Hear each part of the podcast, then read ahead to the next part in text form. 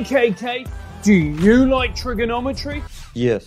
Do you like live shows? Yes. Then you're going to love the next TRIGGERnometry live show on the 2nd of November at the Leicester Square Theatre in London. It'll be with one of our all time favourite guests, Peter Hitchens. Oh, This is very exciting news. I will make sure to take out an advertisement in Pravda tomorrow. A fleet of sponsored ladders will descend on the Kremlin to promote this wonderful event. Our great and powerful leader, Uncle Vlad, will be wearing sponsored TRIGGERnometry speedos on white horse. No need, mate. Our first show with Andrew Doyle is now completely sold out, and this one will sell out just as quickly. Tickets are strictly limited, and they're selling like copies of the Communist Manifesto. Greatest book in the world, second only to 10 cute things you didn't know about Joseph Stalin. I love that BuzzFeed article. Anyway, see you there, guys. Hello and welcome to a very special live episode of TRIGGERnometry.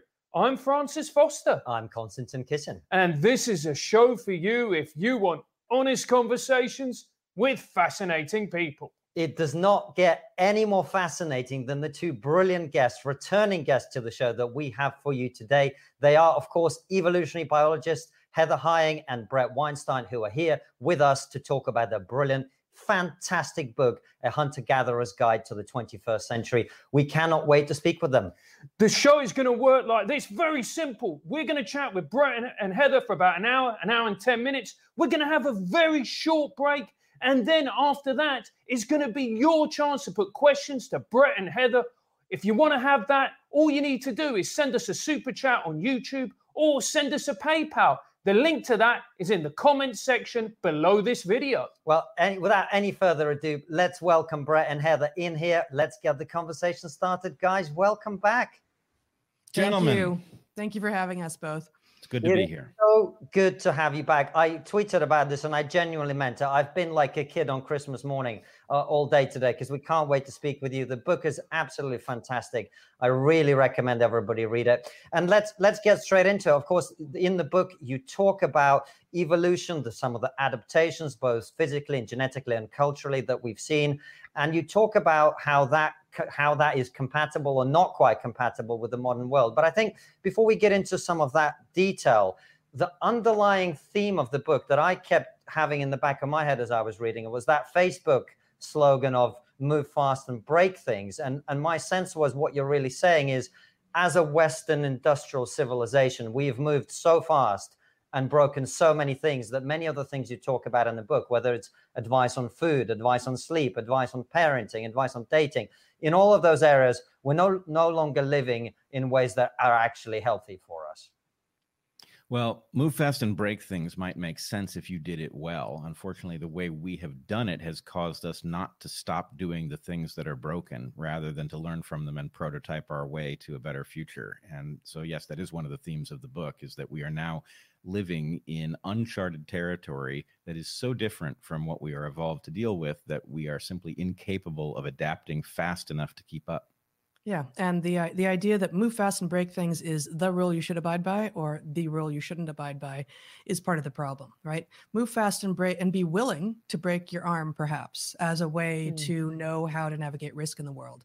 Okay, move fast and be willing to break your head. No, like don't do that. That's not a good choice for a human being. It's not going to end well for you. So, um, part of I, I think you're right. I think that is one of the themes of the book, and part of it too is trade offs in everything right? It is you, you, there are there will be no or almost no static rules with which we can live our lives. We need to understand that we are evolving changing complex beings and so need strategies that uh, adapt with the times and with us.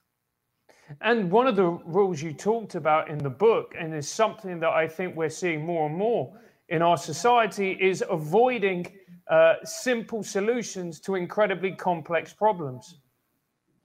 Well, in some sense, you want solutions to be as simple as possible, but the idea that you should uh, you know kid yourself that the solution will be simple. You're not entitled to a simple solution to a complex problem especially if you haven't even really understood what the problem is. So very frequently what we'll do is we'll identify a symptom as if it was a problem and then we'll try to treat that symptom and we'll create a proliferation of even further symptoms rather than looking for the root cause and figuring out how to solve it once and for all yeah so Now, I- I- Go Uh, for it, just, please. Um, go ahead. One one of the other themes, which is um, exactly what you, Francis, are alluding to here with the question, is um, the problem of reductionism. That you know sometimes simple solutions are the right ones, um, but far too often, as Bret points out, and as we do repeatedly throughout the book, as soon as you have something that you've measured, you mistake that for the thing that needed to be measured and the only thing that needed to be measured.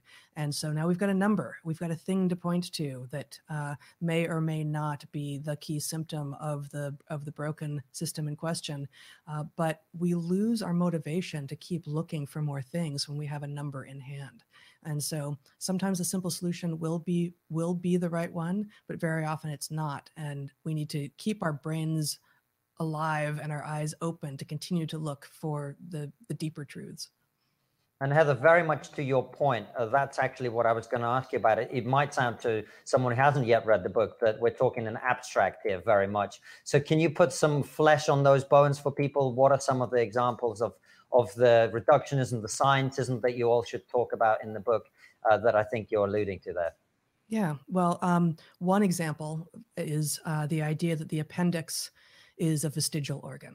And, um, you know, almost everyone who lives in the weird, you know, that acronym, Western, educated, industrialized, rich, democratic world, knows someone uh, who has had a run in with appendicitis. And in some cases, it's been, you know, close to deadly. Usually people don't die anymore, but only if you live close to uh, a medical facility. And so the story that we've been handed for decades now is this organ has no function for us, is all cost. And so it is incumbent upon us to surgically remove it at first sign of disease. Well, that story doesn't hold up from an evolutionary perspective because we've only been living in this post-industrial world for you know, 150 years, call it, and the idea that um, that this organ has been just killing people off for all of this time, for you know, for however long it is that people imagine it to have been vestigial, uh, forgets the power of selection. So selection would have begun to produce this this organ had it had it been entirely non-functional. As it turns out, the fact of the disease in in the appendix is a result of our modern lifestyles, and we know that because when we look at non-weird cultures, non-weird peoples, the rate of appendicitis is almost zero. Um, and in fact, it may actually be zero. I don't remember the numbers.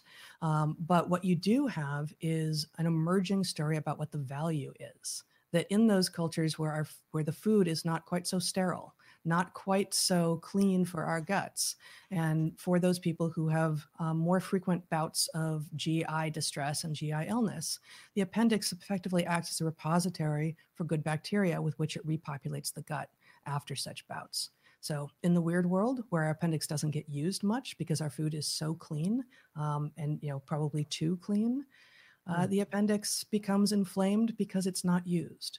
So it is becoming, in our very, very modern circumstances, uh, a, a hazard, but it is still not a hazard in most of the world where people don't live like we do. The, the error in thinking was at looking at this, and because we couldn't identify the value of the appendix, assuming it didn't have one, rather than saying we can see that it obviously must have one. Not only does the organ itself have some expense in building it, but the cost of the risk that comes from having one is substantial enough that the pressure to eliminate it would have been overwhelming.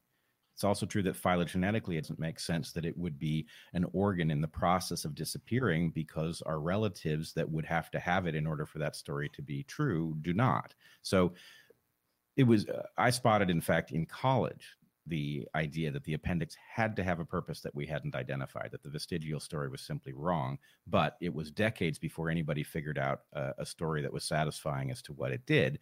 And we have to get comfortable with that we are new to mm-hmm. biology in a way that we are not to physics and chemistry. And that means that very frequently, although we can say something about how a system works, we don't understand it well enough to be authoritative. And we have to be patient to figure out what all of the details are in order to see the full story.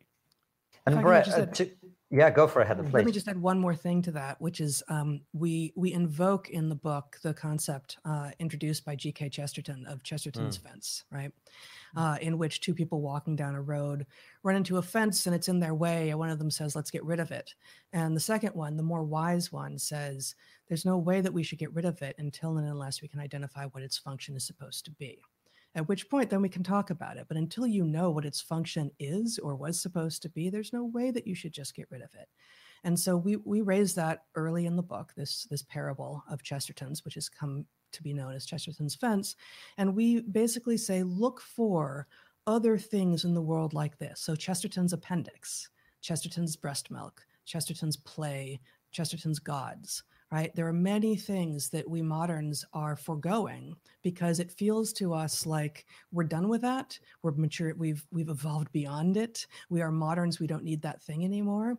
And too often we get rid of things that still have function or are tied to things with function, and we do so because we haven't actually stopped to try to figure out what the function might be. don't don't you think, Heather, that actually shows that we're arrogant as a culture? We're arrogant as a society that we look at things and because we can't understand them or we don't find a purpose for them, therefore we dismiss them. Absolutely. Yes. Yes, we are. And I think, you know, I think people in many cultures have an arrogance to them, but it is um, it is symptomatic of too many of the systems that have the power to drive narrative in weird cultures. The arrogance is is lauded rather than skepticism being lauded too often. And we see this uh, in evolutionary biology in particular, where there has been incredible resistance to the idea that religious traditions are in some way meaningful and important, right? They've been dismissed as mind viruses, which they obviously aren't, right? They're just as adaptive as a wing or an eye or any other structure.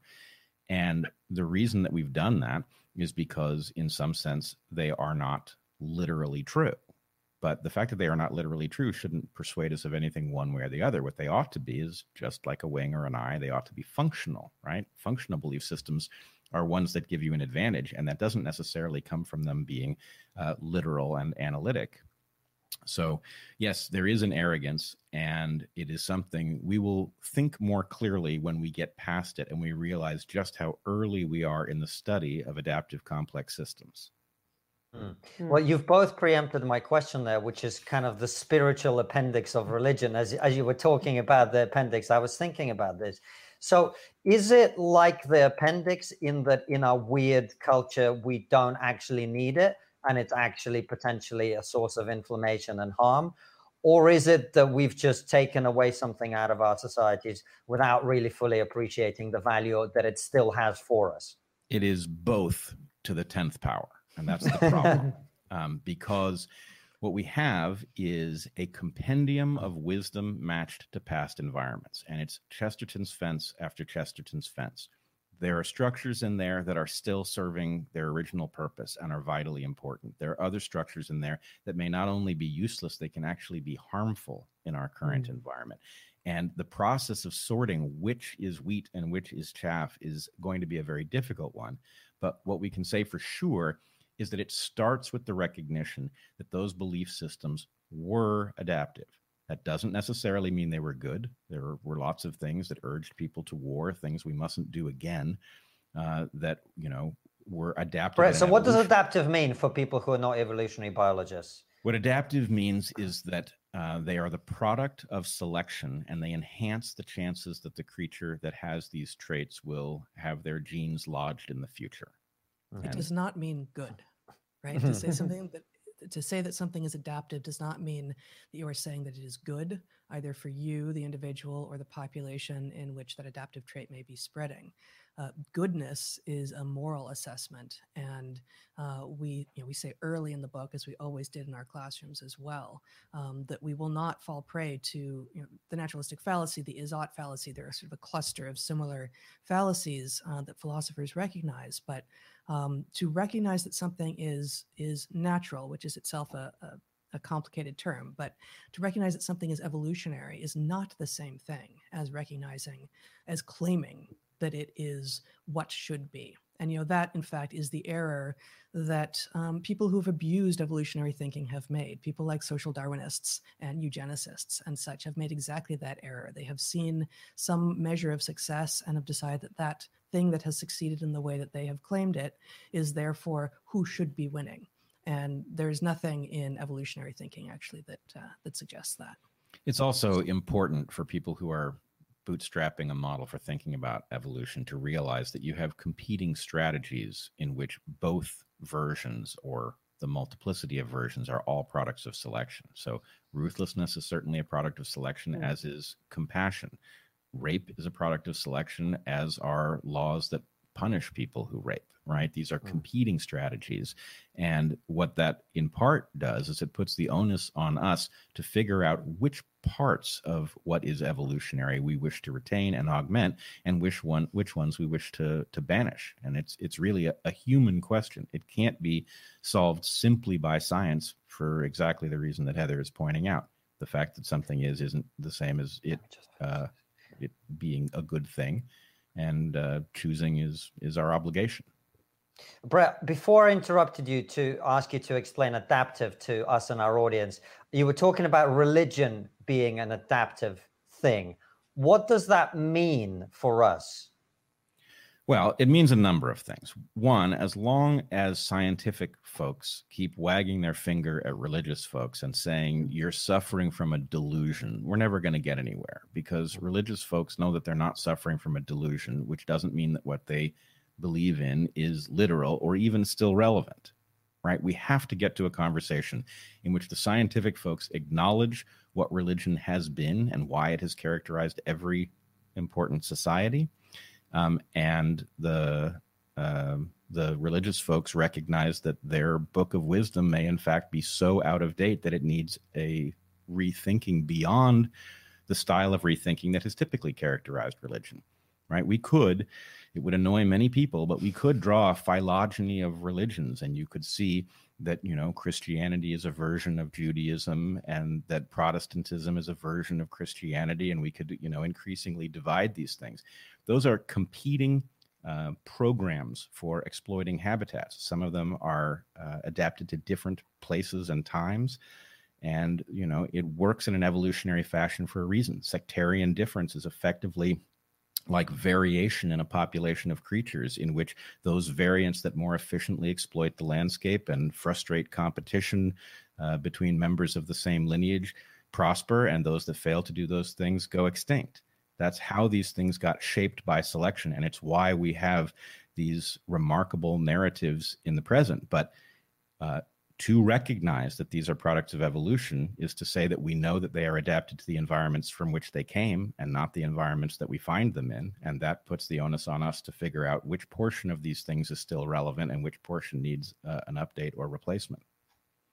The, the part of the book that I found really interesting was where you tackled astrology because now we're very dismissive of people who, who enjoy astrology.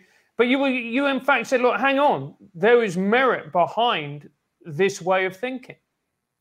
Yeah, which will sound astounding um, at, at, with just that introduction, and indeed it did. It did to us when we first began thinking about this. The fact is that modern astrology is generally bunk because it asks only um, what day you were born, and then imagines uh, that it can tell you a whole lot of things about your adult personality as a result, I think, um, if my understanding of most modern astrology is right. Um, but we cite in the book a study that looks at um, birth month um, at, at, gosh, I think it's maybe even over a million records from a hospital in the New York area uh, over 80 or 90 years, separates these births by month, and then does this longitudinal analysis of tens, dozens, maybe over a hundred different maladies that afflict human beings, and asks the question before doing the analysis: Do maladies that people have in adulthood are they predicted by the month in which they were born? The thinking behind this being, um, you know by the month in which they were born. But remember that the difference here between this and most modern astrology is that the control is the place. all of Mm. these people were born in the same place. And so Mm. if you were born in New York in December, are you not likely to be exposed to different pathogens and different um, early experiences than if you're born in New York in June? That is the reason that we can begin to expect, and that these researchers predicted, and then that they indeed found, that there are indeed disease differences by birth month, if and only if you keep track of where you were born. So most modern astrology doesn't do that, and there's no reason to think that it has any predictive power at all. Really, c- completely not. But if you include if you include place and and birth month more or less, and we have evidence that disease, physical disease, varies by birth month when you control for place. Well, behavior might as well, because just as you might be um, have more access to the outside and to exploring if you're born in one month versus another, um, and thus get different uh, exposures to disease. You might also be differently, um, differently have different tendencies to be socializing or to you know be inward focused versus extroverted. So I want to clear this up a little bit because I I can almost hear our haters cracking the champagne open and pouring glass after glass.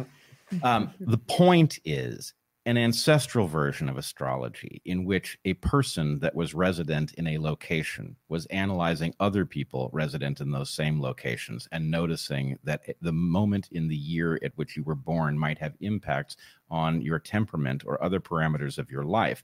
That person might have had predictive power, having nothing to do with the content of the stories they would tell about why you were that way, hmm. but just the simple fact that somebody born in October meets a certain sequence in their nutrition, in the pathogens that they encounter, etc. So modern astrology, because it doesn't pay attention to where you were born, is bunk. It's nonsense. It's a con.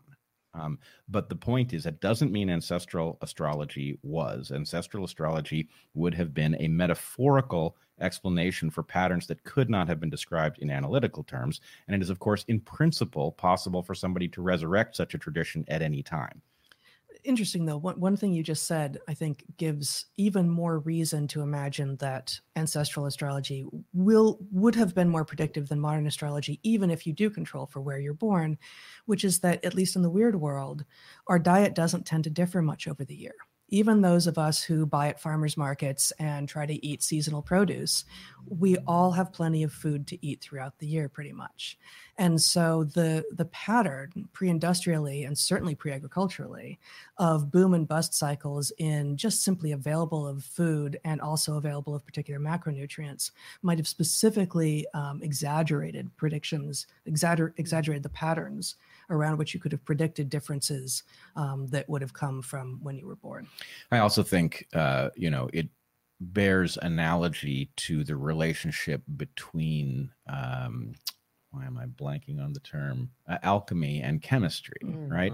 A lot of modern chemistry emerges from the wrong headed attempt to create gold out of other things right? A problem that is fundamentally nuclear and therefore not within the realm of chemistry, which is about electric charge primarily. Um, but the point is, the study was productive, just as somebody who didn't have the tools to look into uh, your pathogens because they existed before the germ theory of disease and didn't have tools that could even find such things um, might have noticed patterns. Uh, you know, that the stories that they told about it um, may have been useful, and our modern understanding of oh, uh, you know, we have a cyclic pattern of disease through the year, and it may have impacts on uh, on development. You know, there's now a legitimate scientific study of this, which has more or less displaced the the prior version. Um, but anyway, and and you know, many things are like this. You don't necessarily know what you're looking for when you set about study, and you may tell yourself wrong stories. It may be that acupuncture works for uh, reasons we don't yet know, but qi is a myth. You know, very likely that it is. Um, anyway, But the, the thing that you also talked about in the book is how important myths are in a, in a, in a way that we don't understand, and in a way how it bound us together in our societies. Well, not only are they important, I mean, you know, we sometimes drive our colleagues crazy because our, our scientific colleagues, our scientific colleagues love to imagine that they have no faith and that they are trafficking in facts, not myth. but this is not how science progresses. A, you need to have at least a little bit of faith in order to do science, Mm. right? The idea is to minimize the amount, but it can't be zero, right? Because you don't even know for sure that you exist, that you're not in someone else's experiment being fed data in order to hmm. see what your mind will do with it, right? You can't prove that you're not there. So you assume it. You have faith that you actually do exist and you can observe the universe and do science. Yeah, it's not useful to spend time worrying about that. Right. You can either spend your entire life on that one puzzle and never get anywhere, or you can say, I'm going to just take that one on faith and I'm going to work on things that might matter and go forward. But as we build a model of the universe scientifically, there are zones that we understand really well, and then there are giant gaps we can't fill in yet. And very Mhm. often, as you get from a zone you know well towards a gap you don't know anything about at all, you become increasingly metaphorical in the way you describe things. So, you know, atoms as billiard balls, right? We know that atoms are not billiard ball like now, but we Mm. didn't. And thinking that they were billiard ball like was good enough for a while. It allowed us to Mm. do certain things and not others. So the basic point is any system of comprehension involves a whole lot of myth.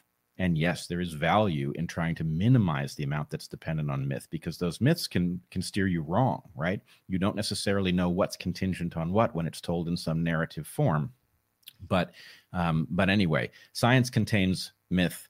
The idea is to get rid of that myth. We're nowhere near, near doing that fully yet, and we ought to just accept it. That you know, though it's not like there are the myth people and the fact people. It's we all have a, a good deal of myth in our in our models.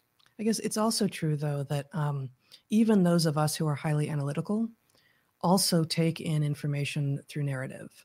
And many people vastly prefer the narrative route uh, for taking in information, whether or not they, they recognize that. And um, since we are a narrative species, using myth to reveal truths, even if they come via stories that are, as we say, literally false, but metaphorically true, is likely to be a better way to encapsulate those so that we retain them and we can use them going forward. Most people will remember a story better than a graph.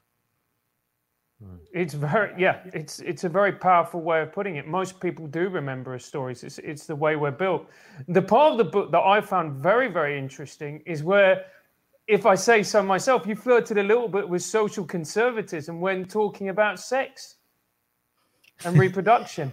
Um, yeah, well, it's not really social conservatism. Well, I, I don't know. I don't know what to say. I would say that there are elements of social conservatism which are actually correct, and that the idea, you know, a, a libertarian view of sex does not appear to be making people happy. It does not appear to Mm. be making civilization more functional. It appears to be isolating people from each other, causing people to be taken advantage of, increasing sexual violence and normalizing it.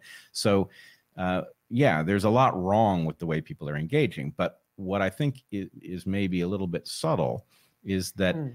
this is a sex positive position. It is not sex positive as that term is typically used. But the idea is if you recognize what an important and valuable gift sex is, and it's an evolutionary gift, right? Evolution actually turned us into one of very few species that has sex for pleasure right? That was not a modern invention. That was not us rebelling against our biology. That was our biology awarding us an incredibly valuable tool for bonding. And in so doing, it uh, gave us a responsibility, which we are treating terribly, right? We are not recognizing how marvelous it is that we were given that gift. And then we gave ourselves a gift in the form of birth control, which allowed us to control even more.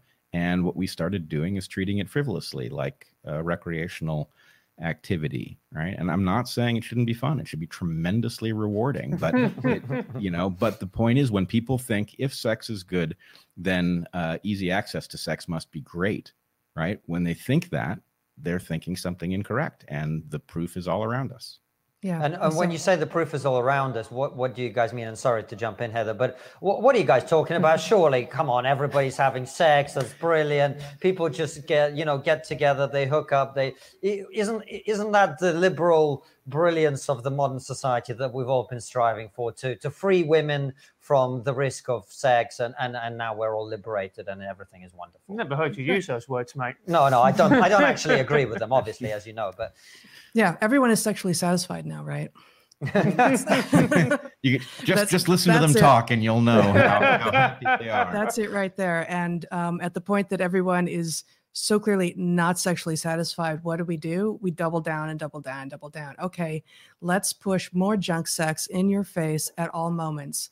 Make it apparently available to everyone um, at any time they want it. And let's see what happens. Well, we're just getting more dissatisfied and and more and more and more. So, um, you know, the it, there is also a problem with imagining that it is, I mean, of, of all things, to imagine that this should be a matter of personal individual agency, sex seems like a particularly strange choice. You know, we know it was an error to go towards junk food over in food space, but at least you're only poisoning your own body. To go towards junk sex when sex is ex- explicitly relational, when it's explicitly about two people, about two people coming together and exploring each other in a more deep and intimate way than you know than any other way that we know to imagine that that's that that can be driven by the market effectively and that what's in my head because i saw pictures of some video of someone doing something over here to someone not related to you i'm going to bring that into my into my you know bedroom with you and it's going to be good. That bears no relationship to anything that is rewarding or satisfying. You know is it is it physically titillating? Can you actually can, can you get off? Yeah okay but that's it then it's over. Just like junk food the pleasure is very quick and ends quickly and then you're left with an abyss afterwards right? You, you, you don't you don't end up with the reward that lasts a long time. Whereas you do with non-junk food and with non-junk sex and with non-junk music and non-junk everything right? We can we can we can reward ourselves by training ourselves uh, just as those who have weaned themselves off fast food into enjoying a delicious and nutritious diet into being rewarded by you know sexual pleasure that is wildly sex positive but that isn't about having your head turned and you know chasing down every hot thing that you see So And I just want to add to this. I think it is important. People who've read the book will know that we argue that men have two reproductive strategies and women have one. Um, the two repro- I mean, we divide it into three because you know, rape is a strategy that works. It's one that hopefully we can drive to something like zero. But there's generally speaking a no investment strategy where a male behaves in a way that in the past would have impregnated a female and walks away. So and go, as one of my students uh, called it. Um, and then there's a strategy in which males invest in a partner and that partner's offspring, right? And when men are in that mindset, they are not the same as women. They have different values, but they are similar to women in their level of choosiness and discernment. And so, what we effectively have is a modern culture in which we are getting men to default to their worst mode, their non investment mode, and then getting women to mirror that behavior. And it's not making men or women happy. That's the problem is that we have a better mode and we are defaulting away from it. There were um, there were certainly some problems with first and second wave feminism. I always called myself a feminist, um, even though I- came of age really as third wave feminism was was happening, and it didn't look like it could possibly become ascendant the way it did. So I, you know, in my younger years, would call the third wave, who hadn't yet identified themselves as third wave feminists, the faux feminists, the fake feminists, because it looks illiberal it looks you know it's it looks frankly kind of misogynistic and regressive and it's going to send not just women but all of us backwards. So um, this this feels consistent with a, an actually liberal perspective on bringing equality of opportunity to men and women equally but not pretending that we're the same because we're not. And one of the parts of the book that I found really interesting in this chapter was talking about how a society where there was less relationships, where we were less monogamous, encourages male violence. Yeah, it uh, it it directly does because for reasons we don't have to go into, sex ratio, sex ratios tend to be about even at birth, and so what happens is if you have a system in which some which, men sorry, which just means that there are an equal number of boys and girls born absent yeah. other considerations. So any system that causes some men to have more than one wife leaves other men sidelined, and one ha- doesn't have to extrapolate very far to see that a bunch of sexually frustrated men either becomes a problem internal to a society or it becomes a global problem when the elites who have more than one wife take all of those sexually frustrated young men, arm them, and point them over a border at some enemy that maybe doesn't see it coming. And you know that's a that's a pattern of history. And if we don't want to see that, if we don't want to see warlike nations, and if we don't want to see violence within our own culture, monogamy is clearly the way to go. It also has other really important benefits. It increases the tendency towards cooperation. In other words, full siblings have twice the reason to cooperate as half siblings do. Uh, it causes um, males to all be brought into productive activities. And frankly, the system of um, the coherent system of motivation that arises out of a, uh, a circumstance where all men have the prospect of finding a mate but need to be worthy in order to impress someone to to get them to to accept um, them as a mate, that that system actually results in a tremendous amount of innovation and productivity in, uh, in our in our society. So, yeah, the benefits are many, and unfortunately, the sophistications of the moment are um, self-obsessed, and they are frankly delusional. Right? We we you know we hear stories about polyamory being a better system for child rearing because basically nobody knows whose child is is whose and so everybody participates in raising them and it'll all be glorious and that's nonsense. Men are wired uh, to need a high certainty of paternity before they're likely to invest. Well but i think i, I think it's true to, to give them their due that in a in a situation in which no man knows whose child he has fathered, um, that all men will contribute to parenting equally, which is to say none at all.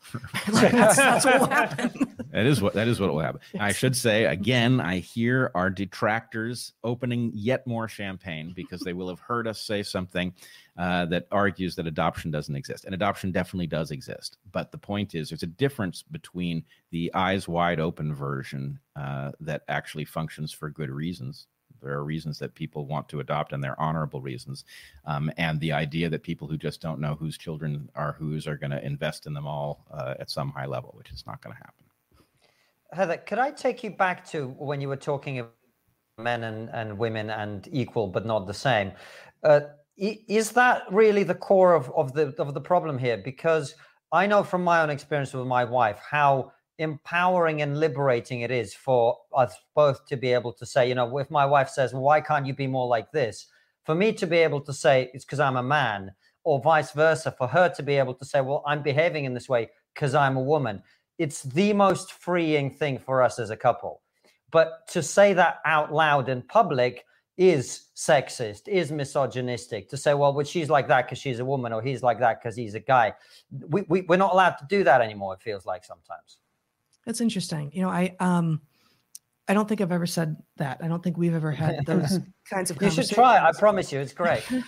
well, but I, I think I think we don't because um it seems I know what you mean, and there's absolute truth in what you're saying, but there's also uh, the risk of a conflation between the individual and the population. Sure. Right. So to recognize that men and women are different on, you know, across many domains. It's not just height and muscle mass and hip width. It's also um, variance in many things and interests. Um, and the interests, the difference in interests, like for you know things versus people, um, hold for neonates, for, for babies, and across cultures. You know, this is not some, this is not the Western patriarchy informing us of how we should behave. It's not what it is. Um, but we are we are we have overlapping distributions. And so you know if i had a chalkboard here i draw two two bell curves that are largely overlapping.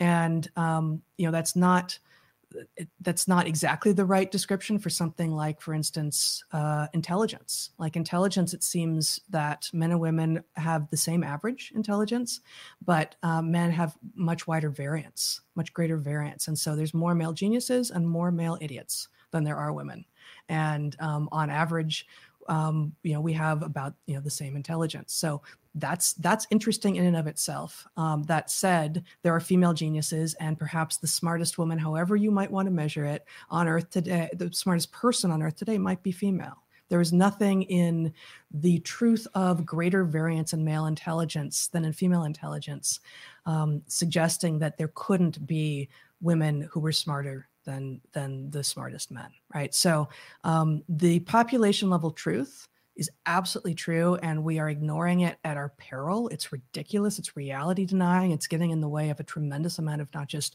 progress at the societal level but progress for individuals uh, who are pretending that um, that these differences don't exist.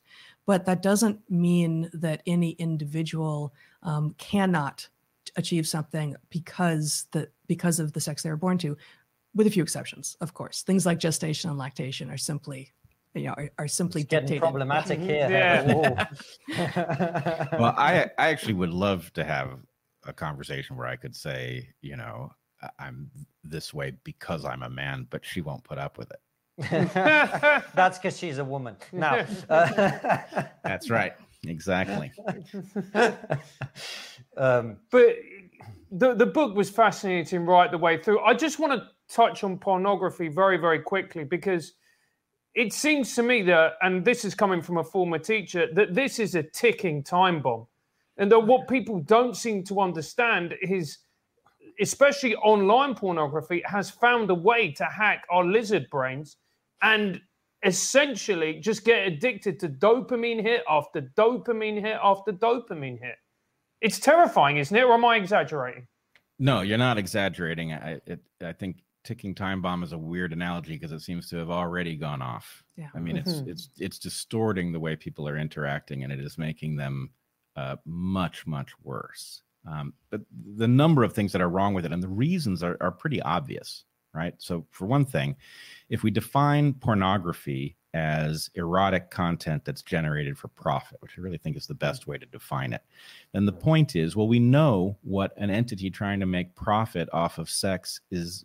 You know, we know what puzzle they're trying to solve, which is they need to gain attention in, uh, you know, and they need to displace competitors who are trying to gain attention with the very same ancient good, right? They're they need to gain attention by uh, with images of people having sex. So how do you distinguish yourself? Well, you're going to move in the direction of the extreme, in the direction of taboo, in the direction of things that aren't good, like sexual violence. And the problem is that human beings are not, we don't arrive in the world knowing how sex works, right? It's something we have to learn. It's something, in fact, you're supposed to learn with a partner, which is an amazing uh, activity to to be engaged in. But the first kind of information that humans tend to have, and at least in an ancestral environment, is you know people sleeping in the same hut. Uh, the parents may have sex. The children may be pretending to be asleep. They get some sense of what sex actually looks like, right? Well, if that part of your mind that's looking to figure out what sex is is seeing pornography in which people are choking each other or whatever else, right? It begins to think that that is normal, and so now we have this situation where somehow men and women are supposed to work side by side, treat each other as equals, and then go into the bedroom and choke each other. That that's not going to work. So then we re- mm-hmm. get into this situation where you know consent is something that has to be sought every two minutes or i don't know what people are doing right? No. That it you know that that seeking of consent thing it's actually hmm. pretty unsexy right? Hmm. The moaning is supposed to be the indicator of consent, right? At some level, there's an ancient system there that we've displaced in favor of some modern thing that's so market driven that it can't help but distort our view. Well, and in this, as in so many things, and many of the systems we talk about in the book, part of the problem is that we've cleaned up the childhood environment so much Mm. that the first exposure that children will have to sex is, my God, from porn, right? From complete strangers doing things Mm. for a market, as opposed to, um, you know, maybe, you know, maybe stumbling across adults or playing, you know, playing doctor or whatever the hunter gatherer version of that was you know exploring sexually as as children in in interesting reasonable ways and um, and thus coming of age already with some sense of what bodies are, what their bodies can do, what feels good, what doesn't, as opposed to nope, childhood is a time for uh, for none of that. That's that's that's not what's supposed to happen during childhood at all, and therefore we're going to let the screens do it for you. Like that's an insane way to teach children about sex, and that's exactly what we're doing. So yeah, ticking time bomb, absolutely. How do you know? How can we? allow children to to actually be children and to do to to play in schoolyards and skin their knees and to look at each other across a classroom and make eye contact and do a little flirting at you know at younger ages than we are currently imagining is possible and say okay as long as no one is crying foul as long as no one is actually getting hurt in in a real way this is actually how we learn to be adults. Um, and instead we cocoon them. You know we we put the children in little boxes and we keep them from all risk and we drug them and we give them screens and you know we do the other things as well but the the helicopter parenting and the schools that do the same thing that keep you know that keep referees in all sports and free play isn't possible means that, of course, people arrive at the cusp of adulthood with the bodies of adults but the brains of children. Mm. Mm. And just uh, coming back to porn for a second, and uh, I, I, let's keep the kids being exposed to aside, although we don't seem to be able to do that in our society. Mm. But for the sake of this argument, let's try and separate the two. Isn't there some evidence that societies which do have pornography, a have less sexual violence, and also that you might also describe the existence of pornography as adaptive? I mean, I remember visiting Greece and they have these like 5,000 year old little clay models of pornography on them and stuff like that. So, um, no, you're shaking no. your head, Bret? Yeah. I always seem to, maybe they were painted in 1974, mm-hmm. but you know what I mean. No, I, I, know what you mean. I just disagree with your terminology. That was not mm. porn. Okay? okay. That was erotica. And we draw this distinction quite clearly. There's nothing wrong with erotica, right? It's not all good. But the point is, if somebody has something to say sexually, that's completely valid. It's a very ancient process.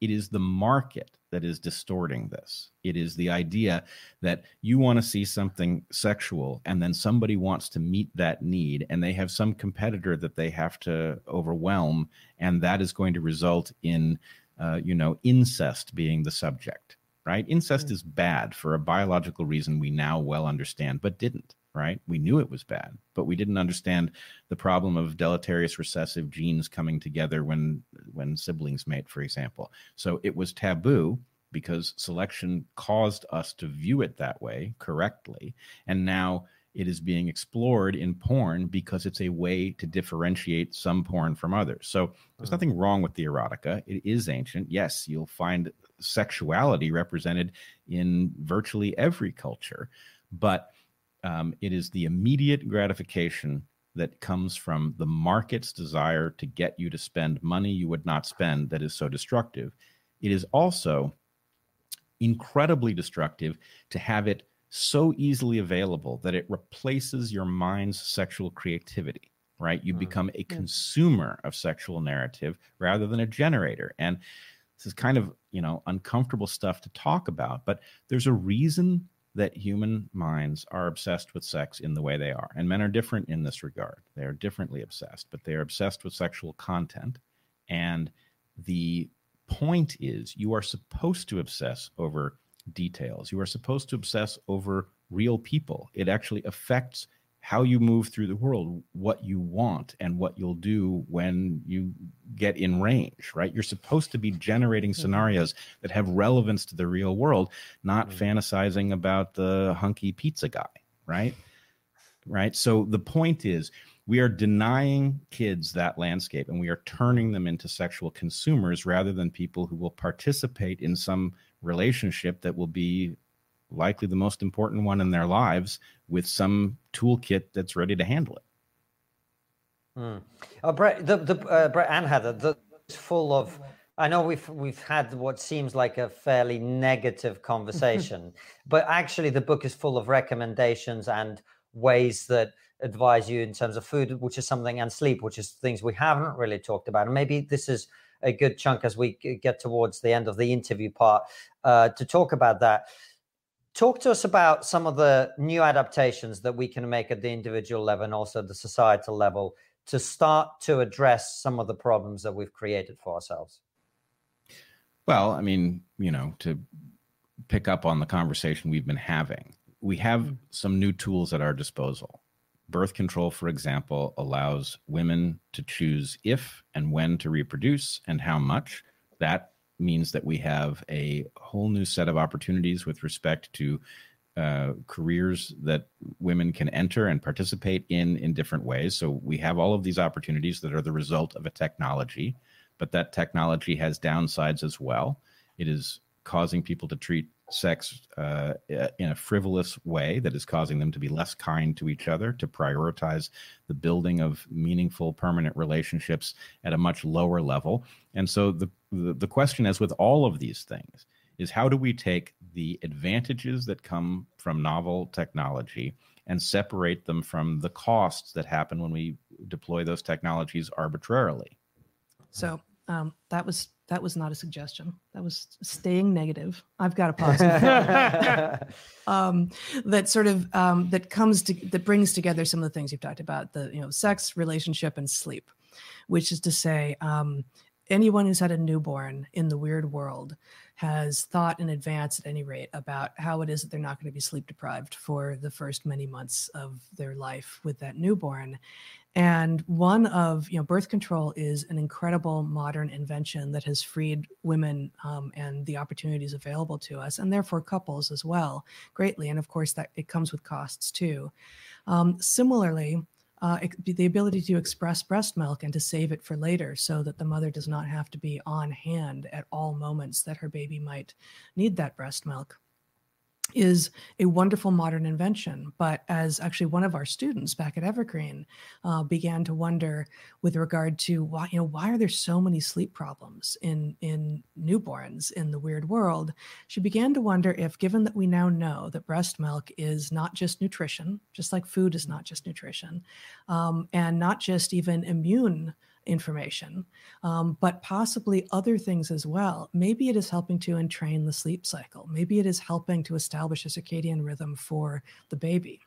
And therefore, uh, it is hypothesized, and we and we do have this in the book, uh, that if you are in the position where you are a, a, a, new mother and you have a partner who is is you know willing and able to help feed your child, and your child is only getting breast milk, uh, that when you express milk, putting not just the date but the time on it so that if the baby gets up at two in the middle of the night and it's dad's time to feed the baby if you pull a bottle from the freezer that is from two in the afternoon there is a good chance that you have just sent that child the signal it is daytime. It is time mm-hmm. to wake up and play now.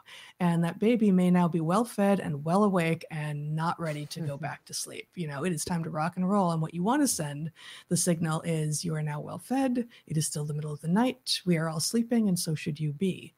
And um, the simple, you know, the simple fix to the modern wonder that is the ability to control our reproduction and our feeding of our babies of of time stamping breast milk that you've expressed um, may well help with the sleep deprivation that so many new parents experience so that's just you know that's that's kind of involved but there are a lot of things like this where okay it's not that modernity is bad modernity is fast it's too fast changing for us mm. to hmm. keep up very well but if we think evolutionarily there is often something that we can just add to what it is that we're doing in order to get some of the coherence back Hmm. Uh, and what about some of the stuff that, if you hadn't just written this book, we'd normally be talking with you guys about on the show?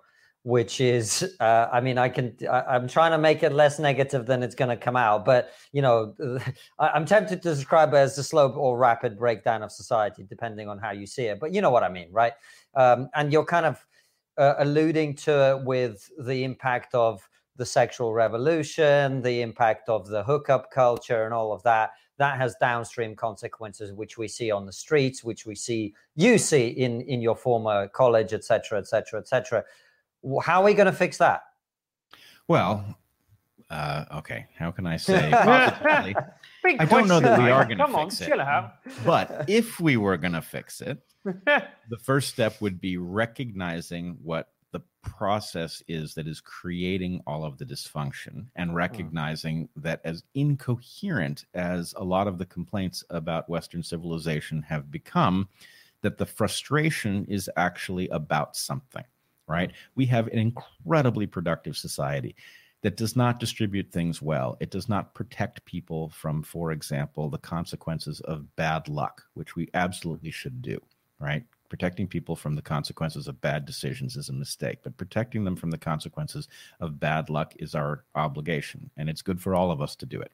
Hmm. So the first step is recognizing what we're doing wrong.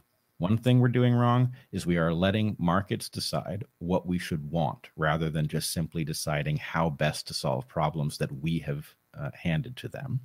And then the second thing is to recognize that on our current trajectory, we know that the resources of planet Earth will not continue to support us, that we are actually headed into great danger that that is not a situation that is totally novel. Many past populations have faced situations like that, but that in order to get out of a trajectory that is likely to be fatal or at least extremely destructive, the right thing to do is for us to rise to what we call collective consciousness and get serious about the question of how else we might exist so that we don't have this. And, you know, what we have is a civilization that has been a fantastic prototype, but the structures, you know, 18th century solutions to how we will govern ourselves just simply aren't adequate to our modern problems. It's time to figure out how to take the things that they discovered that do work and the values that they correctly focused on and build them into a system that is capable of mod- of dealing with modern problems. So anyway, you, that's the, the last chapter of the book is about that. And, and you touch upon that this idea and that in our society we're addicted to growth and we believe that growth is always good, but in the sense, growth is just slowly destroying us. Well, well and really, life is addic- addicted to growth. All evolved beings are addicted to growth. So that mm. again, it's, mm. it's not is not just about the weird societies. It is it is what we are. So you know, we argue in the book without you know, without pretending to provide a blueprint, because um, we argue that we we need to get to the beginning of an adaptive foothill so that we can climb from there and explore what the future can look like that is maximally productive and fair for all. But um, the growth itself is yes an addiction but we do crave it so how can we create the sensation of growth without actually using more stuff. So we need hmm. to grow with things that are non-zero sum, things like creativity and innovation and you know lasting contributions rather than the throwaway junk culture that we have now, which is accelerating the rate at which growth is killing us. And th- this may sound like a nonsense fantasy, but it's really we're we're invoking something that's actually got um, plenty of precedent, right? Spring is delightful, right? The idea that you should always want it to be spring may seem fanciful, but we make it spring all the time in our homes and we don't violate any rules of physics to do it. The fact is, you've got a steady state, and, uh, you know, as you're cooling your house, you're warming the backyard, and that's just simply how it works. So the question is, how can we do that same trick with um, our human senses so that our growth is not eroding the world out from under us and so that each generation leaves a world as intact as the one it inherited. That that ought to be our goal. It's really our obligation and it is possible but it's not going to happen automatically. The market's not going to find this. The market has in fact caused the problem because we've given it hegemony over not just how to solve problems but what problems to address Mm. You, you were almost positive there for a sec, Bret, but you went back to there is no solution.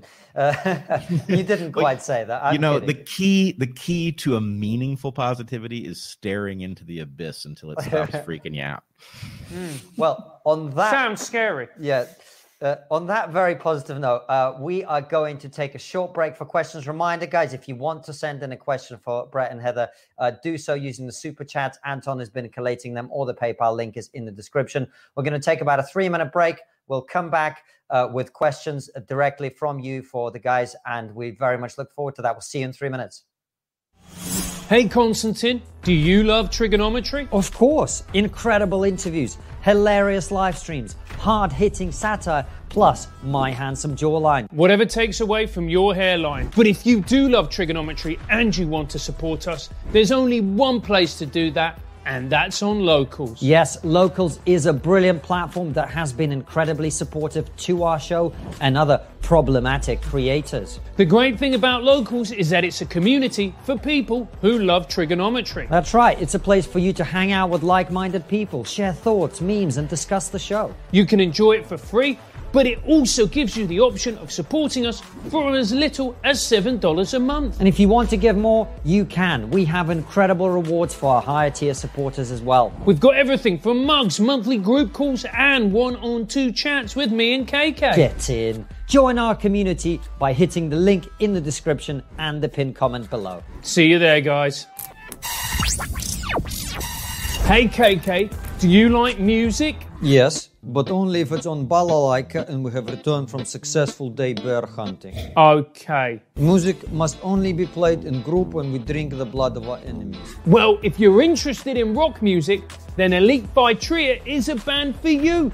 They're an alternative rock band that stand up against cancel culture and the creeping authoritarianism in society. They're like a combination of Nine Inch Nails, Radiohead, and Alice in Chains. This sounds good. We must have them headline Bearfest in Russia. Support truly independent music by joining their free fan community. Sign up at go.elitefightria.com and get a free merch bundle that includes an autographed photo, fridge magnet, stickers, guitar picks, and secret bonus gift. Do you have a website or do you plan to have a website? Well, if you do, then EasyDNS are the company for you. EasyDNS is the perfect domain name registrar provider and web host for you. They have a track record of standing up for their clients, whether it be cancel culture, deplatform attacks, or overzealous government agencies. He knows a bit about that. So will you in a second. EasyDNS have rock solid network infrastructure and incredible customer support. They're in your corner no matter what the world throws at you, unless it's your ex girlfriend, in which case you're on your own. You'd know about that. Move your domains and websites over to EasyDNS right now. All you've got to do is head over to easydns.com forward slash triggered and use our promo code, which is of course triggered as well, and you will get 50% off the initial purchase. Sign up for their newsletter, Axis of Easy, that tells you everything you need to know about technology, privacy, and censorship. All right, welcome back, everybody. Let's get Bret and Heather back as well, Anton, and let's uh, get to the question. We've got a bunch of questions. Uh, guys, the first is actually two questions from two separate people, but very much the same subject. I'm going to merge them into one. Uh, Don John says Jonathan Haidt, who you both know, states that woke universities are here to stay, uh, that other institutions of learning should be established to counter them. And FM, very much on that subject, says, would you consider organizing a new university, one without illiberalism, or what recommendations would you make on current universities in the US? Oh boy. Yeah. Um, big, big, necessary question. Um, can the existing institutions be saved, or do we need new systems entirely? Um, maybe, maybe some of them can be saved, kind of, but we definitely need a new system because we need a functioning system of higher ed. Um, we did spend a little bit over a year working on a project to try to um, bootstrap a new kind of higher ed based on some of what we learned at Evergreen. Because despite what you know, despite what everyone knows about how, how Evergreen blew up and you know how we came to the public eye at all, it really did have some extraordinary foundational principles, uh, which allowed for education in a way that um, that doesn't happen elsewhere. You know, the full time interaction with students, really getting to know people well. The problem is that's hard to make scale, right? And so, you know, what you're doing and what we're doing uh, with with podcasts, with TRIGGERnometry, is a kind of education, uh, but it doesn't, for the most part, allow for a back and forth. So you can't get to know the people, and mm. that is, um, you know, that is definitely a restriction on how how far you can go with it. So.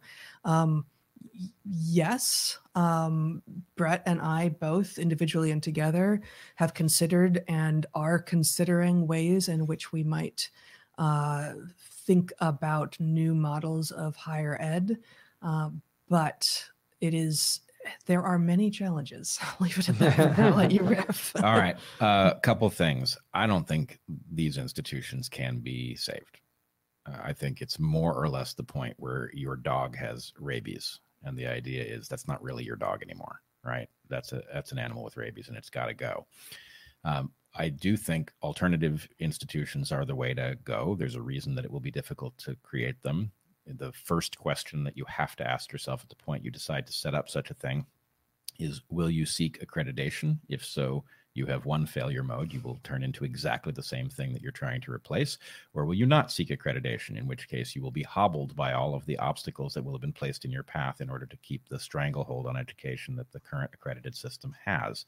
So at some point, people are going to realize actually, I don't want the students from the accredited institution because they're all crazy, right? Mm-hmm. I want the students from the institution that makes sense that isn't accredited and isn't crazy because it's not accredited or that allowed for it not to be crazy. And because of that, there will be a massive attempt to stamp out any new types of stamp out or capture any new institutions that aren't accredited and show signs of being able to do this. So that's really where the battle is going to be. And as soon as you've got one established, others will grow. So the battle will be over the first one, right? Will somebody be able to stabilize an alternative university, let's say, um, that effectively educates while not participating in this woke nonsense. And if they can get one then that'll be a model and we'll get a new system. And you know the fact is the other system will collapse because who's going to hire the graduates?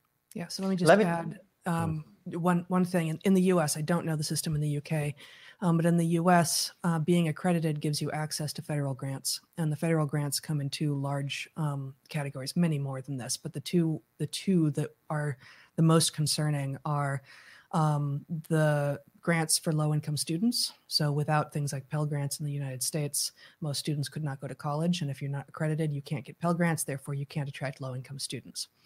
And the other big category is uh, grants for research. And because, again, of the problem of the market forces driving so much of what has happened in higher ed for the last many decades, most science now is big science, which is to mm. say expensive science.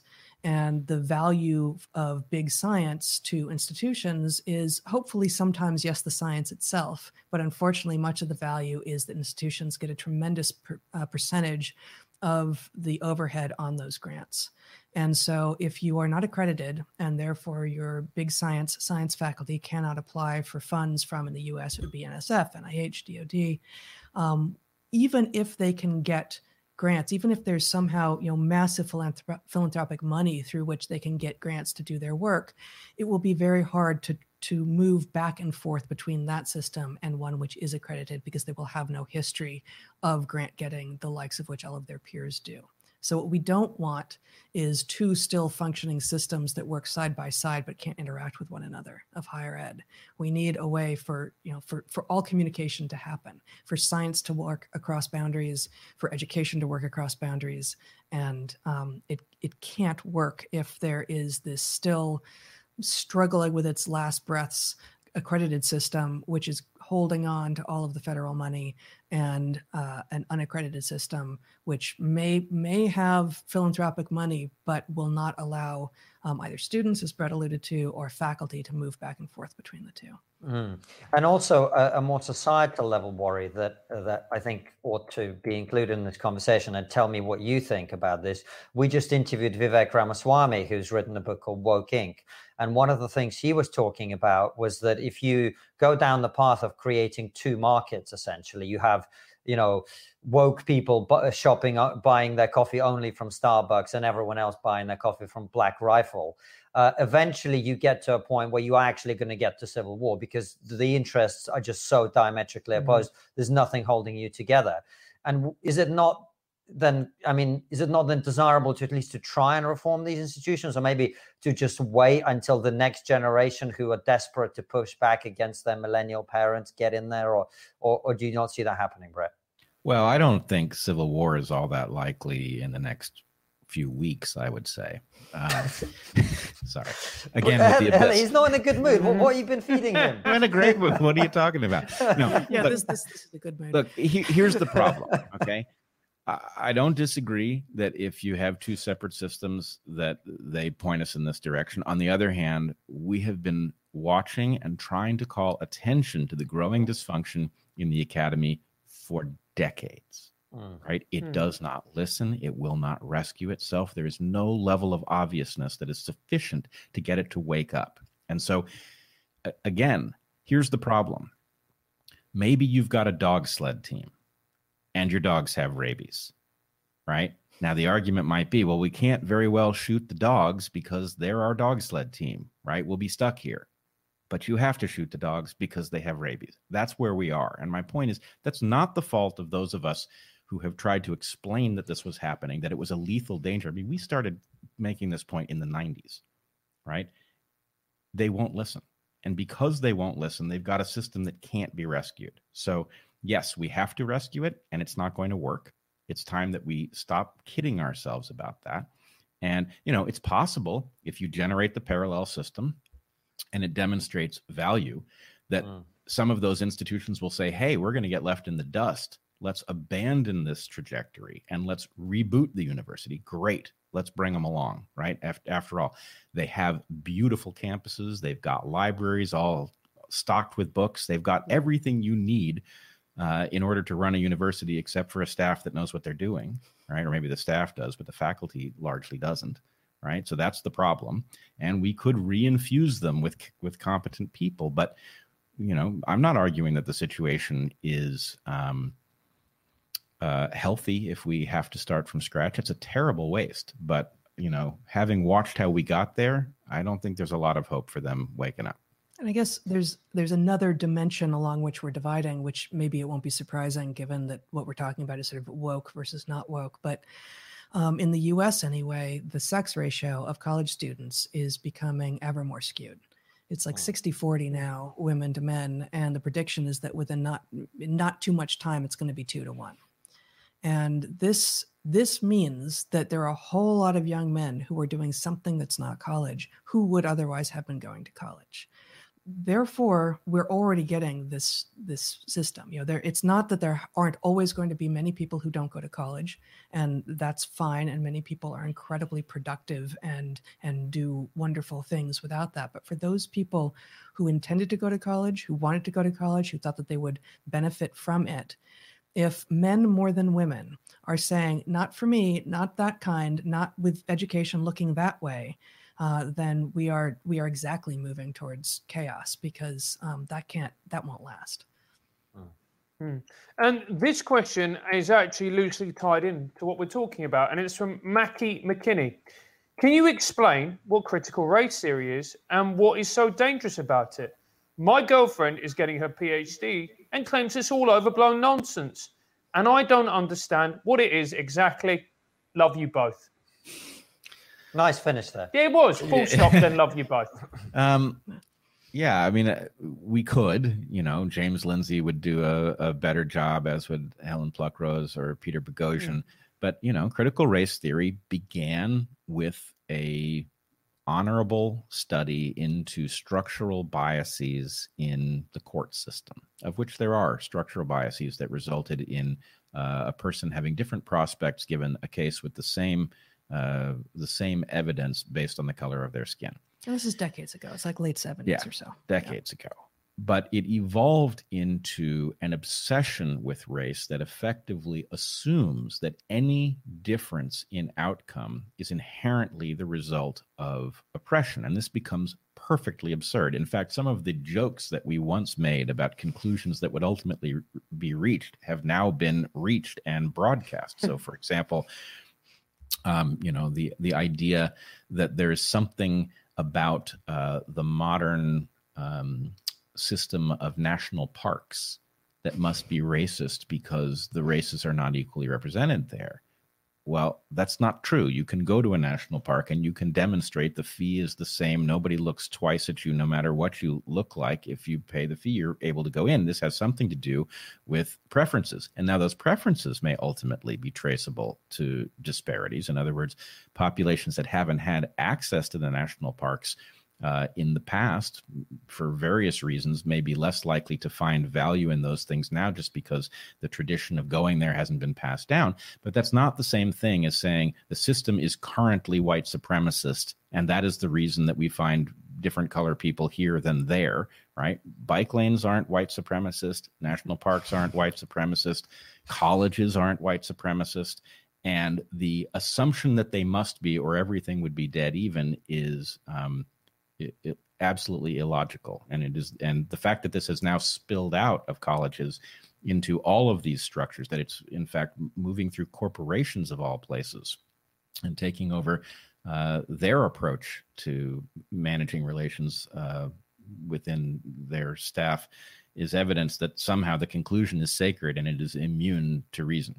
Yeah, so it's uh, viewing the world through entirely through a racial lens without any ability to consider other factors, um, which you know there will be those who say, okay, intersectionality is trying to encourage all you know us to think about all of these factors, but of course it's just the demographics that are fashionable of the moment that we're supposed to be talking about. So, as Bret alluded to, cynical theories by uh, Helen Pluckrose and James Lindsay does a terrific job of describing what this is and where it's gotten to. Um, but the the fact is it's being used as an ideology, which is to say something that you must accept and shall not question in institutions of higher learning and in K through 12 schools, in in the earlier schooling as well. And it's indoctrinating rather than educating.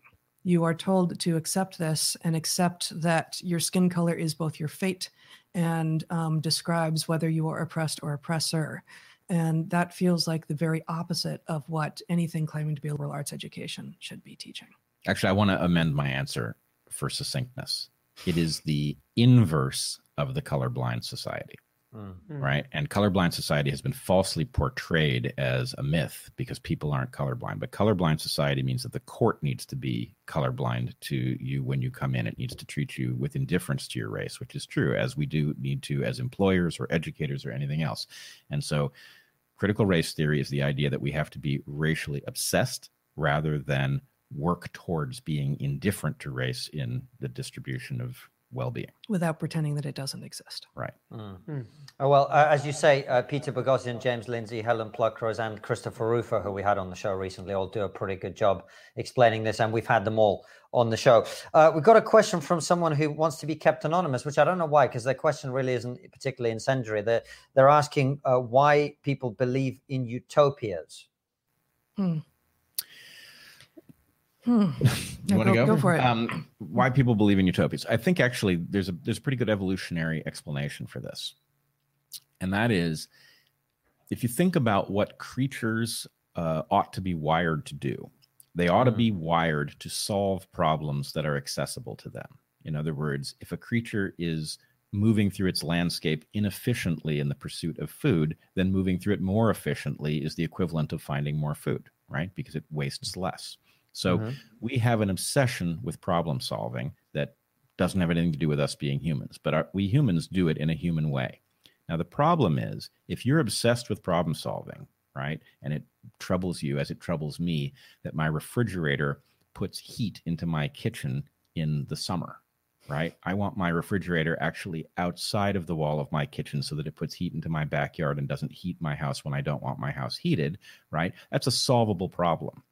So if you get into that mindset where you spot all the little things that are wrong and you try to think about how we would do them in a way that's better, then you will at some point arrive at the idea that this could all be perfected. But you won't at first understand what perfected would have to mean, right? You won't understand what trade offs are. And you will imagine that you could solve every problem simultaneously. And wouldn't that be marvelous? You can't because those problems are in tension with each other, right? There's a reason that the refrigerator isn't on the outside wall, and it has to do with the efficiency of building homes. And you have to decide which is the priority or at what level you will balance them.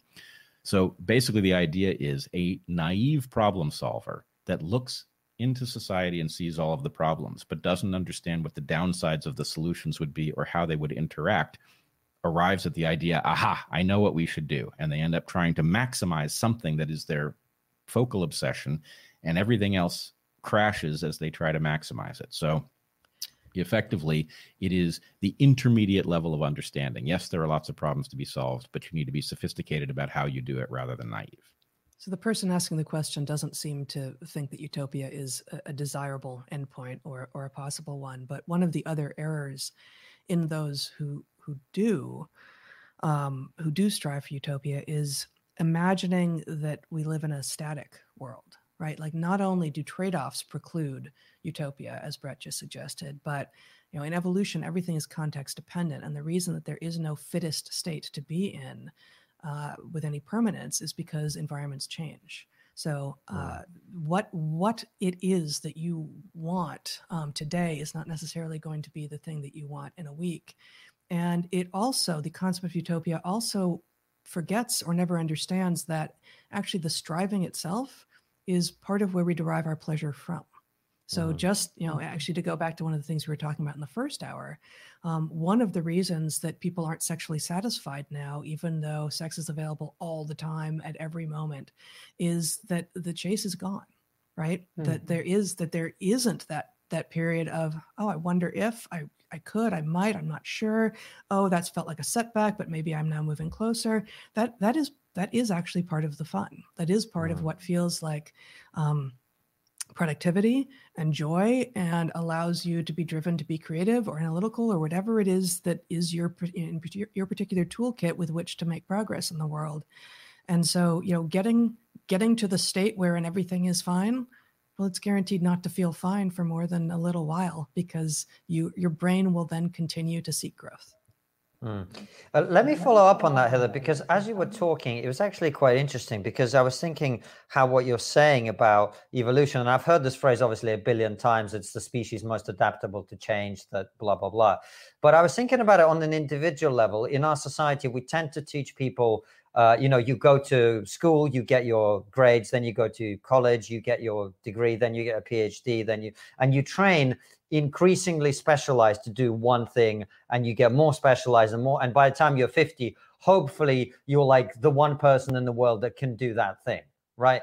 The problem is in our society, by the time you're 50, that thing might not need to be done anymore. Hmm. so, on a personal level, what advice I think young people watching this or people who are kind of in limbo perhaps what ought to be a useful attitude at the individual level to how you develop as a human being so that you as an individual are adaptable to change.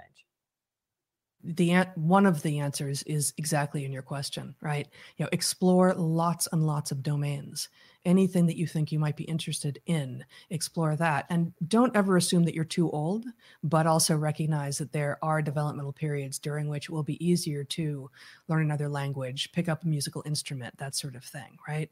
Um, and specifically explore, like generate skills, generate expertise, or even just some facility. You know, you need not be expert in lots and lots of things, but the more things in which you have some facility, the more broad thinking you're likely to be, and the better a, problem solver you are likely to be, and make sure that some of those things live in the physical world such that the outcome that you create cannot be negotiated away such that you know you either did or did not build a table that holds the weight of the plates on it. Or you did or did not bake a cake that other people say yeah this tastes good um, and it and it doesn't poison them right?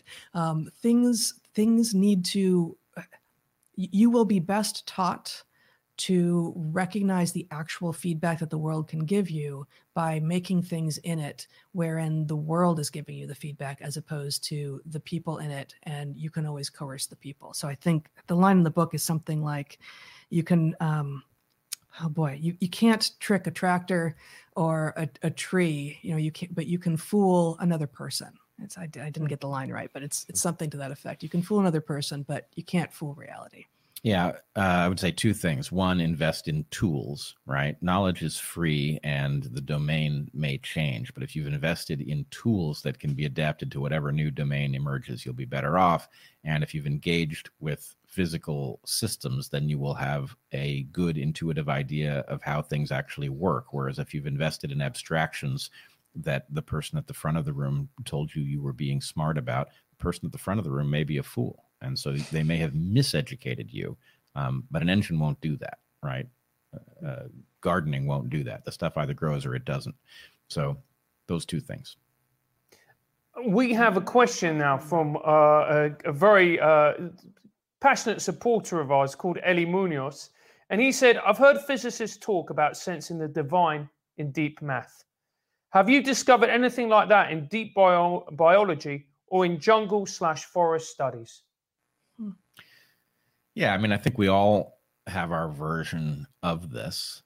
Um, I call mine the cosmic joke, right? Mm. The cosmic joke can be told a thousand ways. And every so often you watch a creature do something and suddenly you understand what must be going on inside of that creature's mind, for example, right? And suddenly you realize, well, isn't it fascinating that the universe generated a creature that could solve a problem like that and that that would be true whether there was anybody here to notice at all? If humans had never evolved that squirrel would still be doing that thing right Mm. with no one there to appreciate it right? So yeah there's there's the um the marvel of biology that exists. I was thinking the other day about even a housefly right? We look at a housefly and mostly we, we feel disgust because a housefly may have walked on feces before it walks on your lunch right? So they are Hmm. grotesque in one way. But if you think about the, the mechanism of a housefly and even the structure it's a beautiful creature really you know gorgeous eyes that are almost like multifaceted jewels this incredibly sophisticated flight architecture. It's an amazing creature and these things fly by us and we don't give it a second thought. So yeah there is something about just looking at what selection has produced and thinking what a gift it is to be the kind of creature who can even understand what that object is how it must work in some regard um, and you know appreciate the process that that created it I get. I think what you're describing, um, I would call awe, right? That, that Mm. um, very often being in in the Amazon, in nature, in Portland, everywhere in between, I am filled with awe. Uh, For me, I, I don't use the language of of the divine, and I remember actually being um, being in high school and searching for meaning, as I think all human beings do, unless they are they have it drugged and bad parented and bad educationed out of them or something. Mm. Um, but we all do a lot of active searching for meaning and purpose, um, especially during those teenage years. And um, I was dabbling here and there. I was thinking about Buddhism. I was thinking about various ways of approaching what what is the meaning of all of this. And um, and actually, uh, it was it was you a couple years into college. Bret and I had been friends throughout um, high school, um, and about halfway through college, we we got together, and you gave me a Richard Dawkins book, gave me The Blind Watchmaker, and said that I might find some things in there that I would find interesting. And uh, for me, it, that was that was the moment. It just it opened up, and I thought, this is going to turn out this way of understanding the world, an evolutionary understanding of the world, and this doesn't contain everything, but this has the seeds in it. Um, will turn out to hold so much of the meaning I've been looking for, and also it will enable me to still have a sense of awe and mystery about the universe. when we used to when we used to teach um, heather and i talked privately about what was minimally necessary to convey in a program you know for it to be worth the students while. And we used to talk about the keys to the kingdom and the idea was they need to walk away from the program with enough that if they got the message and it means something to them that they can then go forward without us being there to direct them right? They need enough of the tools to say aha here's what these questions are here's how i might go about answering them. Here are the kinds of people who have insight that actually contributes to my ability to do that. And you know for many of them it worked. Many of them demanded that we write some kind of book that would allow them to pass the thing on to their friends and this book is in large measure the result of that process. Hmm. Do you, do you ever stop and think, you know, like you described the housefly, uh, you'd see certain animals, you'd get confronted by awe inspiring vistas, that there must be a God, that this simply can't have been created, you know, organically, that there must be some kind of divine creator? Are you, did you just ask two evolutionary biologists if in seeing evolution in action they make they think of God? yeah. Is that what happened? i happened? dig it i like the question actually and I, I, I, And there are evolutionary biologists who would say yes. Yeah. actually. Hmm. And I will tell you that I check in with that explanation frequently. And I ask myself, have I yet seen something that cannot, in principle, be explained by the process that we are studying? And I will tell you the result of checking in with that idea very frequently is that I know for sure there is a missing level. Hmm. That the process in the evolution textbook does not explain the creatures that we see. And that's not because there is a divine uh, influence. It's because we have fooled ourselves into imagining that random mutations being selected is sufficient to change something that's like a shrew into something that's like a bat. And it's not. There's an amplifier in there that we have not described well. And I think if you watch, assuming civilization hangs together, we're going to discover that layer. And that layer is going to make it a lot easier to understand how the creatures emerged uh, in the hmm. marvelous form that we find them. Well, that is spicy indeed. It is spicy. Good. All right. well, that then you understood it because that's the point. Is yeah, you've been given a a description of a process that's too crude to have done the things that you see, and that's not your mind playing tricks on you. Um, hmm. But there's no reason to think uh, we can't rule out a divine influence, but there's it's not. I don't think it's going to be necessary because there are Darwinian processes that will fill in that gap. Some of which we um, begin to outline in the book. Yep. Actually. Hmm. That's great. Uh, well, it's a question about human beings now. Uh, Wintermute uh, says, I've, I think that's from Switzerland, says, I always assumed history repeats itself uh, because human nature doesn't change. We fall into the same traps over and over again because our brains haven't evolved much for about 200,000 years. Uh, is there a remedy stroke? Am I wrong? He or she says. Right and wrong. Um, there is a tendency for problems to be very similar and therefore us to fall into the same traps. There's a very sad pattern where we solve a problem and then having solved that problem, people forget that it was a problem and they dismantle the solution and reinvent it. so that's awfully frustrating. Whatever uh, could you be talking about?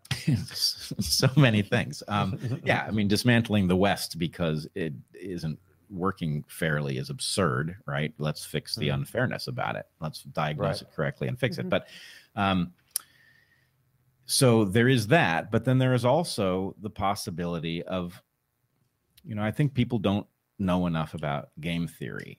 Um, and the reason that I hit this drum frequently is that game theory nicely takes all of these very specific problems and gives us a general name for a failure, right? So a tragedy of the commons uh, or a collective action problem. The point is, you can have a hundred versions of that, but they're variations on a theme, and the solutions will look alike. As Elinor Ostrom's Nobel Prize winning work tells us that ancient cultures figured out solutions to these things, and in fact, their solutions were presented in uh, in uh, narrative, metaphorical form because they had to be right? They didn't know the game theory. So, anyway, that's a hopeful sign because what it means is if we can study these things correctly, we can actually generate solutions that we can apply each time the problem reemerges. And, and we should be shooting for that.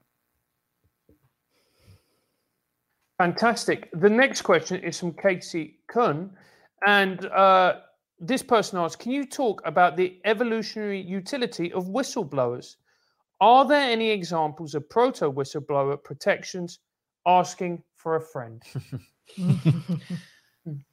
so was that proto whistleblower protections? Is that what the second yeah. part? Yeah. Yes. Are there any examples? I think the problem is almost yeah. turned on its head because the point is in an in an ancestral circumstance, if we go sufficiently far back, the lineage, right, the tribe or the band would be united in wanting to spot the problems because they were bad for the long term prospects of the people involved. And so, what has happened is by generating these very large systems in which uh, one group effectively does oppress another, whether that's you know one race oppressing another or management uh, oppressing workers or whatever it is, um, there becomes a need for somebody who can endure the mechanisms that are built to frustrate the process of correcting an injustice right so the need for whistleblowers is new and so the mm. search for the ancient solution is probably wrongheaded but yeah mm. you you want to you want to enhance the quality of the world figure out how to make people safe for pointing out the uncomfortable true things that uh, describe what jeopardizes us yeah, I think this is right. I think this is one of the relatively rare situations where it might almost be a, a step function. Like there was there was a scale of organization below which whistleblowing wasn't necessary because it was all done by people who knew one another. And so as we scale up, we become more anonymous and, and you know people effectively become commodities such that whistleblowing is the necessary sometimes the only way mm. to fix the wrongs whereas you could have done it by more ancient human interaction before and that's not there's nothing actionable in that but I, am i'm afraid that that uh, fascinating question but i think i think that's where i'm going to land well I, I, would take the example of um, what banking used to be versus what mm. it's become if you imagine some even just a couple hundred years ago you know the banker who was going to actually carry the loan that they were giving you needed to really make sure that you were in a decent position to pay it back, right? They had no mm-hmm. interest in lying to themselves about that. The subprime mortgage crisis involved a lot of people who knew that they were going to make a loan and then sell it, and therefore wouldn't be there uh, when things went bad. And it created a whole system of perverse incentives. So, what happened?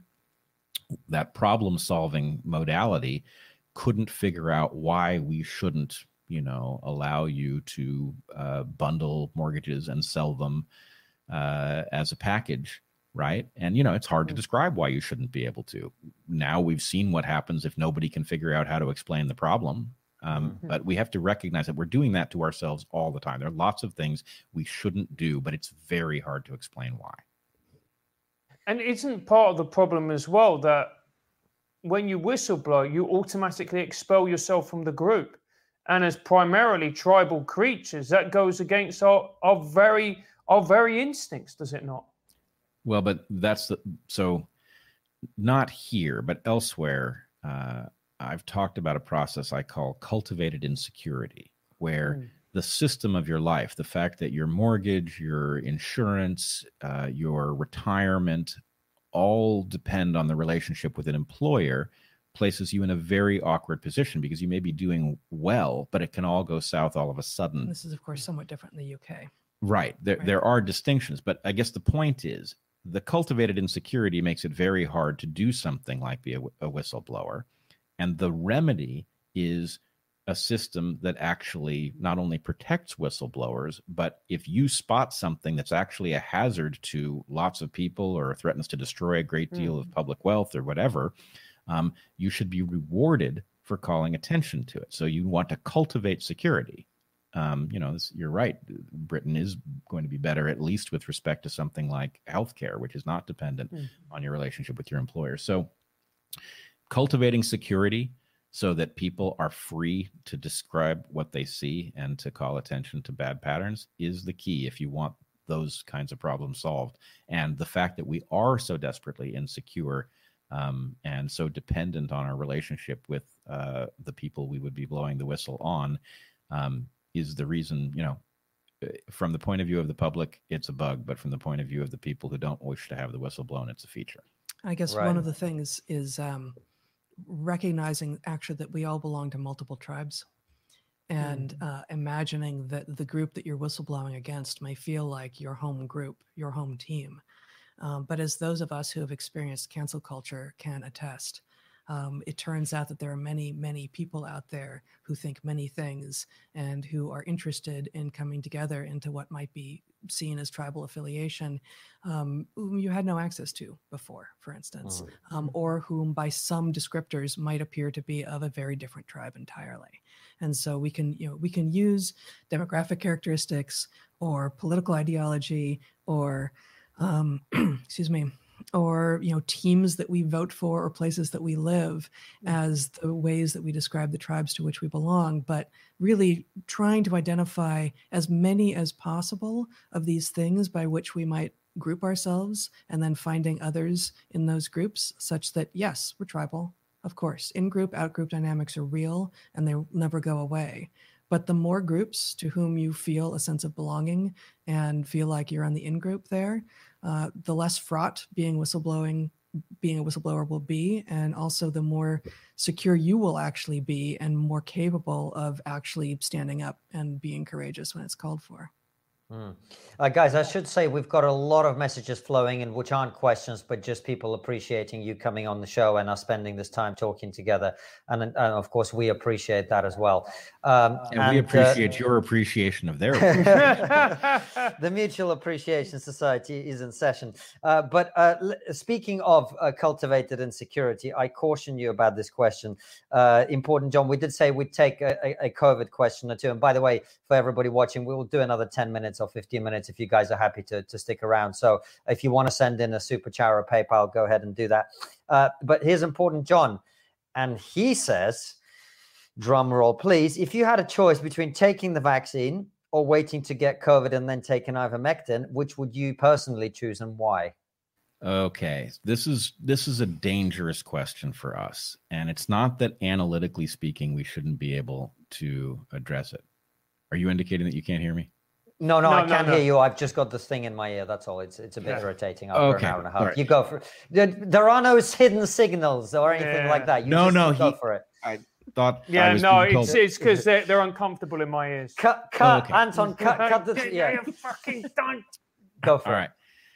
So the problem is, first of all, it must be said, we are not doctors. We are not in a position to advise people about this. I do think people need to be aware that the information that they have at their disposal is quite noisy and compromised by propaganda of various kinds. Um, we don't know about all of the consequences of having had COVID, right? You could say, based on what we know now, does it make sense to allow yourself to get COVID and treat it very aggressively, which seems to be possible. We see cases like Joe Rogan, like Pierre Kory, where very aggressive treatment seems to turn the disease around right away and apparently generate natural immunity, which is highly desirable, much better than the immunity generated by the vaccines. Here's the problem we don't know for sure that COVID doesn't do something like hide in, well, herpes viruses, for example, hide in neurological tissue where they're shielded from the immune system and then they reemerge. It, we don't have the evidence that COVID does that, but could it do that? And therefore, if one got the disease thinking that I'll get it and I'll treat it, would they be in danger of having a recurring disease that might, you know, uh, chickenpox become shingles? So diseases change in their manifestation over time. So we can't rule that out, right? That's a very serious problem if it's there and it changes the answer to the the question that we've been asked so it's very hard to make these decisions what we desperately need is a group of people who are well informed on this topic to be completely insulated from the political and economic environment that has so destroyed our ability to talk about it. And we need them to talk about what actually is the best approach because it is true. We see again and again the immunity that comes from the disease is far and away better than the immunity that comes from the vaccines for two different reasons. One, it's broader because it's to the entire virus, not just one subunit of one protein and two, because it doesn't fade in the same way that the immunity generated by the vaccines does. So, um, it's a complex landscape. I don't want to give an answer because the fact is, if we give an answer, it might affect what people do. And, you know, we might have an instinct, but the point is what we know for sure is that we are operating on incomplete information about the consequences of the vaccines and the consequences of COVID. Thank you very much, Bret. Uh, so the last question is uh, nowhere near as, com- uh, as controversial. It's from John T. Speaks, and he asks, "What's the evolutionary role of laughter?" Um, it's yeah. You want to start? Uh, it it is communicative, as so much of what humans do and it is it gets back to exactly what you were just talking about francis with regard to um, establishing tribal boundaries mm. and you know there is laughter that feels wonderful and laughter that can feel wonderful but even as you're doing it you know is exclusionary mm. and um, that both of those functions exist uh, for laughter and that therefore you know just you know maybe, maybe to go back to the very beginning of our conversation it's not laughter is adaptive. It's present in all the cultures of, of all human beings. And that doesn't mean it's good. You know, laughter almost always feels good to us, but there are examples when it is uh, malicious, when it does harm to uh, to those who are being laughed at. And so saying that it is adaptive uh, as a way of effectively increasing social cohesion um, does not mean that that social cohesion is necessarily a wonderful thing because some forms of social cohesion are actually doing great damage. So I would I would say years ago I was working on a, a project about this question, not on laughter specifically, but on humor. Obviously, laughter is an indicator of humor, but roughly speaking not anymore Brad. right not what with what have on comedy shows on tv but you Ah. carry on Actually, it reminds me there was a interview with one of the writers for the I never saw the show, but the show Alf, Alien Life Form, uh, who Mhm. described that in the writing room they had a thing that they called humor-like substance, where you know it was a half-hour show and they needed a certain number of jokes, and sometimes they didn't have enough jokes, and they would put in something that had the form of a joke, and then the laugh track would make it sound like a joke, but it just didn't have the content. Um, so anyway, to your point, That sounds like a horseman of the apocalypse right there. it was a horseman of the apocalypse, but we did not recognize it.